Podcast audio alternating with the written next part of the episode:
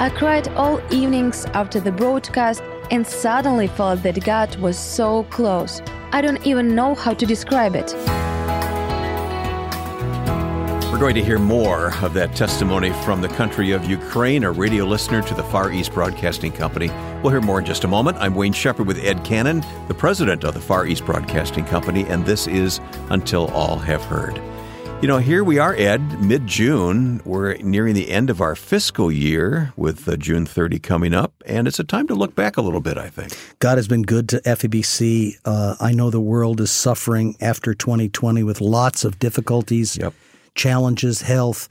Uh, and one thing you might think uh, is finances. I mean, people are out of work, they're struggling with uh, their own families' financial needs, but yet so many people have been so gracious to FEBC to keep the gospel going. We we couldn't be more thankful to God for that resource, uh, that provision, uh, that faithfulness of so many people, and um, we take no credit for it.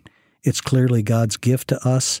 And the real gift, though, Wayne, is after a long, um, very difficult year, the number of testimonies like that one you just heard the introduction to from Mm-hmm. Ukraine are overwhelming FEBC. Yeah. With Well- people being locked in their homes, you know, Sure, they're afraid, yeah. they're sick, they've lost their job, they don't know what's back happening. over the last 12 months. It's been incredible. And on top of that, you know, it's not just COVID that we're suffering with in the world. I mean, there's unbelievable political unrest in places beyond America. We hear it in America all the time, but massive uh, political changes in China and Hong Kong. Uh, there's political revolts in Myanmar, which you've heard about. People are being shot in the streets. There's military presence everywhere. Uh, there's been an overthrow of the government in Kyrgyzstan, which has affected our ministry significantly. There's all sorts of unrest everywhere in the world. Uh, we were just talking to our staff in the Philippines last week, and uh, the Philippines are greatly concerned because of the invasion of the Chinese government in the China Sea, which is in between the Philippines and China. They're concerned that there might even be a threat against some of the exterior islands amongst the Philippines. And so there's lots of stuff going on. A lot of uncertainty, a lot that we need to be praying about. Well, let's go back to that testimony that we heard just a, a bit of a moment ago as we opened uh, the program. This comes from Ukraine, and it's voiced by one of our staff members. Yeah, and thanks for getting me on track, Wayne, because all those other things are merely distractions from the main thing. I learned from the president of Moody Bible Institute from years ago, George Sweeting. Keep the main thing the main mm-hmm. thing. I remember that. And as our staff are keeping the main thing the main thing, these are the kind of testimonies we have the privilege through God's grace to hear from our radio broadcast. When I first turned on your program, I wanted to turn it off again. More people wanting to tell me about religion and God. But then I heard the guest talking about her pain when her mother died. I had recently lost someone I loved and was furious with God for taking them. I can't say that I'm religious, but I don't think life is meaningless either. The guest talked about how she was angry with God, but was able to accept her mother's death once she realized that God was near. He had never left her. Suddenly, I was crying. Her words hooked me, and I listened to your broadcast until the very end. Now I listen to your station all the time. For a long time, my mother's death haunted me, but you helped me come to terms with losing her. I cried all evenings after the broadcast and suddenly felt that God was so close. I don't even know how to describe it. Thank you for helping me. It's great that you are making these types of programs. Please continue.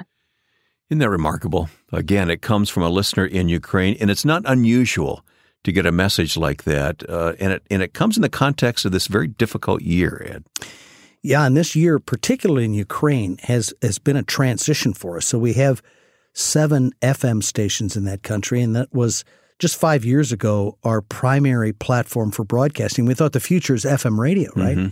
But as a result of the FM radio being there in Ukraine, uh, we've developed this social media platform. It's kind of It's nat- exploded. it's natural to these young people because that's their way of communication. So since they're doing FM broadcasts, they do the recording as well and put it on social media platforms.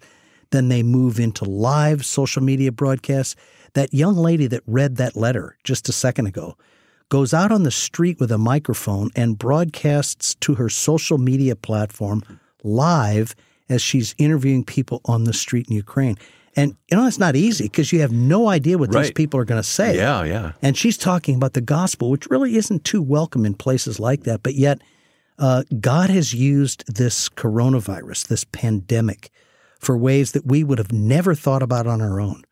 Uh, allowed us to have an entry into the homes of people who would never come to church or never seek the gospel on their own, but because they have no alternative, they listen to the radio, they dial into these social media platforms, and these broadcasters are pouring their hearts out uh, from the Word of God to the one hope in life that can actually change them. And, and, and we're privileged to see that. And what we just heard is not unusual to hear from, uh, you know, any one of 50 countries where FEBC's programs are heard. Um, a- another major country where there's been a lot of difficulty this year is the country of China. And yet we're hearing from listeners in China as well. Thousands of listeners, Wayne, tens of thousands of listeners.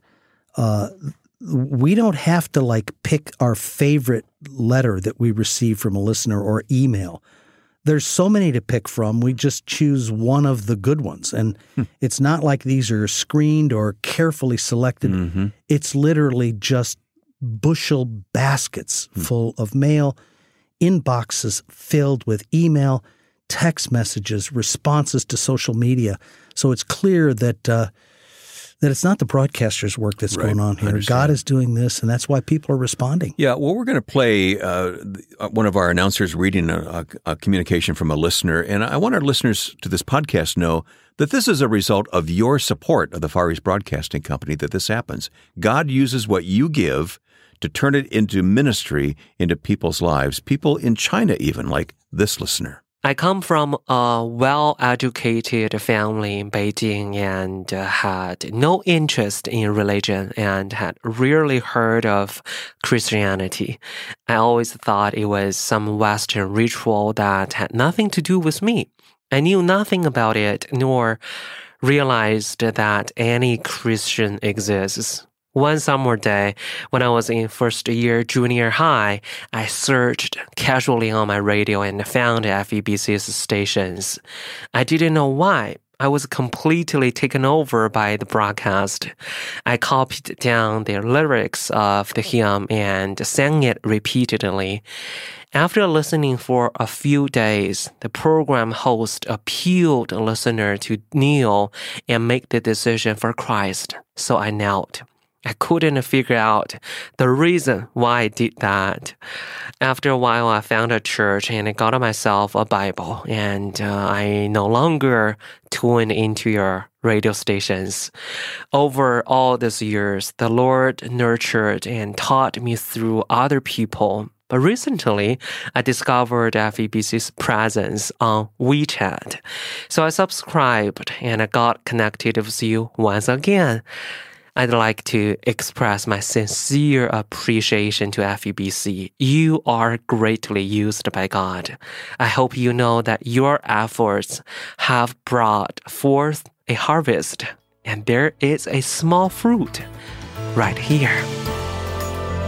I just love that letter. Hmm. And I love the fact, of course, that this is a man whose life has been shaped over the years by God's word. And that FEBC just had a tiny Sure. piece of that because we had the privilege to broadcast. But what I'd really like to point out in this testimony is that his listening habits have changed radically over the years. First, he was listening on the radio, which was probably shortwave radio, mm-hmm. because he said he was casually tuning the radio. So he, he would have been looking at a number of stations and found FEBC. But now he's listening on WeChat. You know, WeChat, Wayne, is the It's like Twitter. Twitter or maybe mm-hmm. Facebook mm-hmm. in mm-hmm. in China. It's very popular amongst the Chinese listeners. And It's actually controlled by the government. So we're grateful to God for the blessing of safety and allowing our message to stay on WeChat. That's a miracle in and of itself, isn't it? Yes, it is. And sometimes it gets uh, blocked, but that's okay. Uh, obviously, it's working in this man's case. But the evolution of the broadcast platform by which FEBC delivers the content to countries is very fluid. We're constantly thinking about new ways to get our message in as old ways become less popular or because of some other reason that it's not allowed to be broadcast. Yeah. Well, here we are again. I'll mention our uh, fiscal year end is June 30, and uh, you know that's fast approaching. I, I'm I'm wanting to think about the year ahead. Uh, of course, none of us know what's going to happen. Certainly, none of us saw the COVID crisis coming in 2020, but whatever's ahead, we know the Lord is in it. I, you know, I hear people say, "I've read the last chapter of the book, and we know who wins." Mm-hmm. I like to say, "I've read the first chapter of the book, mm-hmm. and I know who wins." Right? Yeah, and I like to say, in order to connect the first chapter to the last chapter, you need to plan your way, mm-hmm. schedule your route. I mean, everybody knows where they're going to go on vacation but you might not have thought through the steps of what road you're going to take or what mode of transportation you're going to take or how you're going to get there. So we like to think that way. Okay, so what do you do? How, how do you plan for the future then? Uh, well, it's interesting, Wayne. We're just starting a, a process to re envision our aspiration for the future through a strategic plan for the organization as a whole. We spend a great deal of time, country by country, thinking through our specific plans. How are we going to use the radio network in the Philippines? How are we going to use social media in the Philippines? And how is that different from Russia or Kyrgyzstan? Yeah, every or, country has its nuance, doesn't it? Yeah. Not, yeah, and not only radio platform, but type of broadcast that works for the people. The cultures are different. The way they hear the radio programs differs. The way they listen, groups or individually differs, and we have to be on top of that. But this year, we're thinking about our overall strategy as an international association. What is our aspiration for 15 years from now? How many people do we want listening? What type of listeners? What country? What context? And how are we going to do that? Which involves thinking through things like what might get blocked or what might become unpopular. This is what businesses do. It is, but I'll tell you what's different from business since I've been involved with that. When we start this strategic planning process, we look to God's word of instruction for strategic thinking. And I'm mindful of Matthew chapter 16, one of my favorites. We were just talking about that earlier today, yes, Wayne. we were, yeah. Christ took his apostles to Caesarea Philippi, uh, the hub of pagan idolatry and worship. And why did he take them there? Because he wanted them to understand that you have to create your plans and strategies in the world. So we're in the world. We have to be thinking about the things around us that affect us. Not that we're of the world, but we need to be in the world. So Christ was asking his apostles, Who do the people say I am? And you all remember the story. This is when Peter stepped up and said, You're the Christ, the Son of the living God. Jesus said, Oh, Peter, you're doing well. You, you, you've heard this message from God, and I'm going to use you powerfully to build my church. And by the way, the gates of hell will never prevail against my church. And that's a great lesson for us today mm-hmm. when we're worried about things right. eroding. Christ's church is going to succeed. We know the end chapter, yep, yep. but now we need to know how to get there. So Peter kind of steps up against Christ and says, Look, Lord, I'm not going to let them crucify you. We won't let that happen. And of course, you all know the line where Jesus said, Get thee behind me, Satan. But what he said before that was, Peter, you're thinking of the things of man, not the things of God. So when we're putting our plan together, we stop frequently and say, Are we thinking about worldly things? Are we thinking about the plans of man? Excellent. The visions of what we think is going to happen and not turning the wisdom over to God. When we turn our plans and our strategies to God, is this what God wants? How would God envision this future? Then I think we've got something that's really powerful. So this is something we could ask our listeners to pray about. This uh, this planning process is underway now for the years ahead, not just the year ahead, but the years ahead as the Lord tarries. Yeah, we're looking for 5 to 15 years. What do we want the organization to look like in 15 years? How do we want to be using the platforms from what we can see today to do his work his way so that we know what to aim for in 5 years? That's our plan. Yep. And that is my request for you all to pray for. If you love gospel ministry, if you're loving the Great Commission and want to understand how you can participate in some way in that, I would beg you to pray that FEBC would be given God's wisdom and that our staff would be able to see not man's way to accomplish it, but his way.